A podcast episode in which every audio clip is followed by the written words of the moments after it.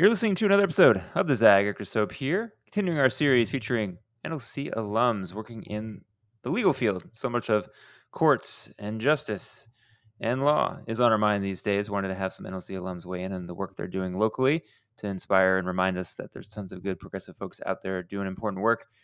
Pedro Hernandez is here, 2020 NLC Wisconsin Fellow. We'll hear about his work in the state of Wisconsin and what he's uh, up to these days. Thanks for tuning in. Let's get to it.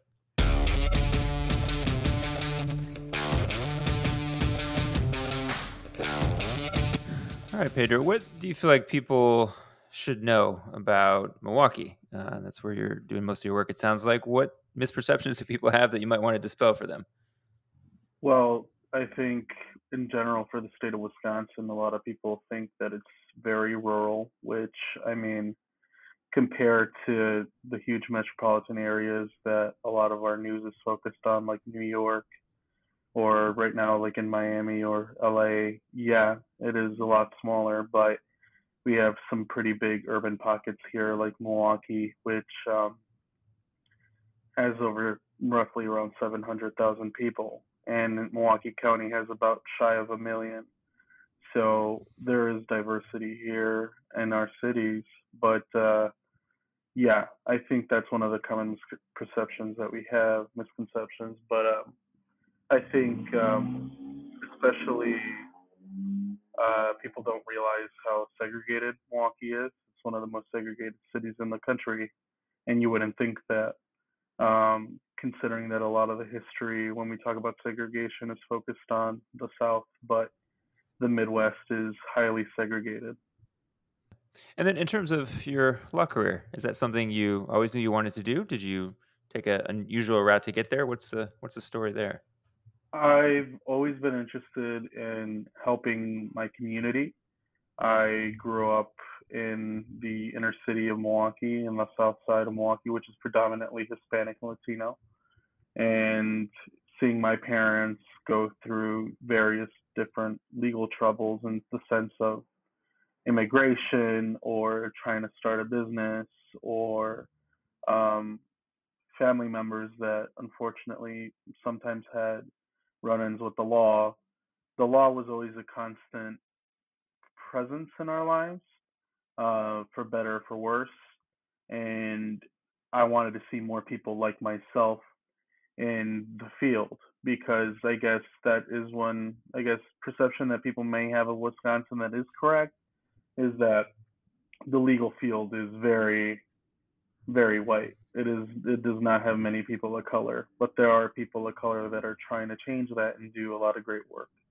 And then I know a lot of your your practice these days is housing related. Is that fighting for renters uh, renters rights? Are you helping people avoid evictions? Is it other kind of work related to housing? Give give folks a scoop there.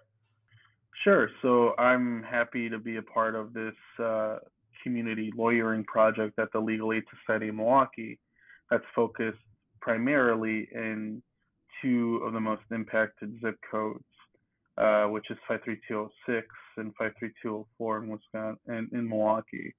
06 in a predominantly African American neighborhood, and 04 uh, 53204 predominantly Hispanic. I'm in charge of the Hispanic and Southside area, which is increasingly diversifying as well. We have more African American population each day, but my job is to make sure that uh, since I have this constant community presence, uh, trying to make sure that not only do I represent tenants' rights in the sense of avoiding evictions, but hopefully finding long-term solutions so that you know they're not constantly being threatened with eviction in the future by a certain landlord, whether that be working with the city attorney's office or with uh, different city and state government entities to find creative solutions to legal problems as an attorney.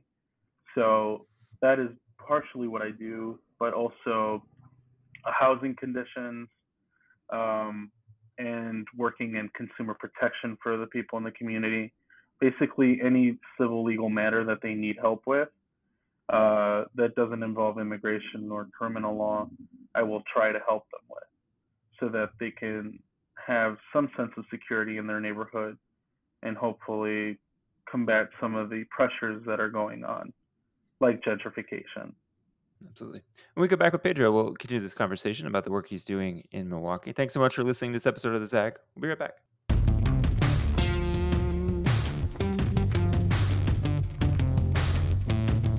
I had a guest on who does similar work, sounds like to you, out here in Los Angeles, and he was mentioning one of the biggest challenges is just, just having representation, period, in, in these kind of civil cases, especially as it relates to housing. Is that a trend you see in your neck of the woods as well? Yes, I think uh, some of the talk in the housing law realm, in the housing representation realm, in the legal field is that trying to push, I guess, for the right to representation, like there is in some areas of the country, such as in New York, for tenants, because in the civil realm, people don't have a right to an attorney, and just having a lawyer present changes the whole dynamic uh, between a mm-hmm. tenant and their landlord. Um, a lot of the time, sometimes the decisions that come out are because the tenant just doesn't know how to frame their argument or frame their situation in a way that the judge will validate it or uh, affirm their you know their circumstances so that they could get a positive decision and avoid eviction. Yeah, I think one thing too I'm curious about. I'm not sure there's maybe put it this way as a as a question. Like, do you feel like there are appropriate enough penalties for landlords who who mm. often might have the resources for a high powered attorney or might work for a big uh, kind of real estate holding company that, that would be very well lawyered up. Um, so it's in their interest because there isn't much consequence back to them, maybe a small fine or something. Like, how, how could you sort of disincentivize through the legal process landlords from from consistently committing some of the behaviors that we know uh, really do wrong by tenants? And I mean, these are just my opinions as an individual, not any of the opinions from my organization, of course. Um, my opinions as an attorney from what I've seen is that there are very few uh, defenses for tenants.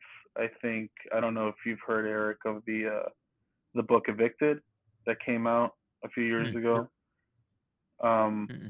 That was centered around Milwaukee, and that same year, the legislature in Milwaukee, after it was published, had come out with even more restrictive laws that favored the landlords um, and remove some of the defenses we had. So I guess our biggest, one of the biggest weapons that I've had is that, you know, constantly tell, you know, my clients, hey, you have to report these housing conditions to the Department of Neighborhood Services. And I've been playing more of an active role as an intermediary to make sure that all the steps are right because it's those fines, those uh, lawsuits between the city and the landlord that have more of an impact than, say, just stopping an eviction or or suing a landlord for a security deposit that hasn't been given, because it is very difficult in Wisconsin um, to sue a landlord for the housing conditions that they have their tenants in. Um, you have to find loopholes or creative ways to interpret the law to do that. So it's very difficult right now.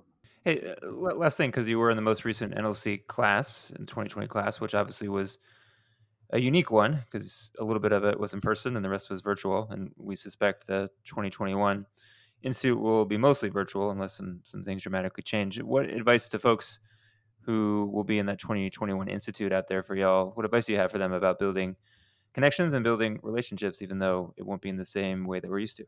I so I mean for me this applies to both virtual and in person. Um, one of the biggest reasons why I joined NLC was to be exposed to people outside my field. And I think that has lent itself to allowing me to pursue creative approaches in my job as an attorney um, and hopefully as an agent of social change in my community, my biggest advice to them is to put yourself out there as much as you can with each other, with your cohort. Meet them where they're at, uh, understand who, where everybody's coming from, and learn from each other because we can learn from each other and from our networks and you know, it'll start to change you. Uh, hopefully, they'll also start to change as well. You'll grow together, and at the end of it, uh, you'll come out even better than before before you even realize it. Well said. Well, listen, thanks so much for the work you're doing. Thanks so much for coming on. And thanks everyone for listening to this episode of The Zag. Make sure to catch all the episodes that we've been dropping featuring our NLC alums who are working on legal issues of importance all across the country. Get those all the places you get your podcast Apple, Google, SoundCloud, Spotify, Stitcher. They're all there. Until next time, we'll catch you soon.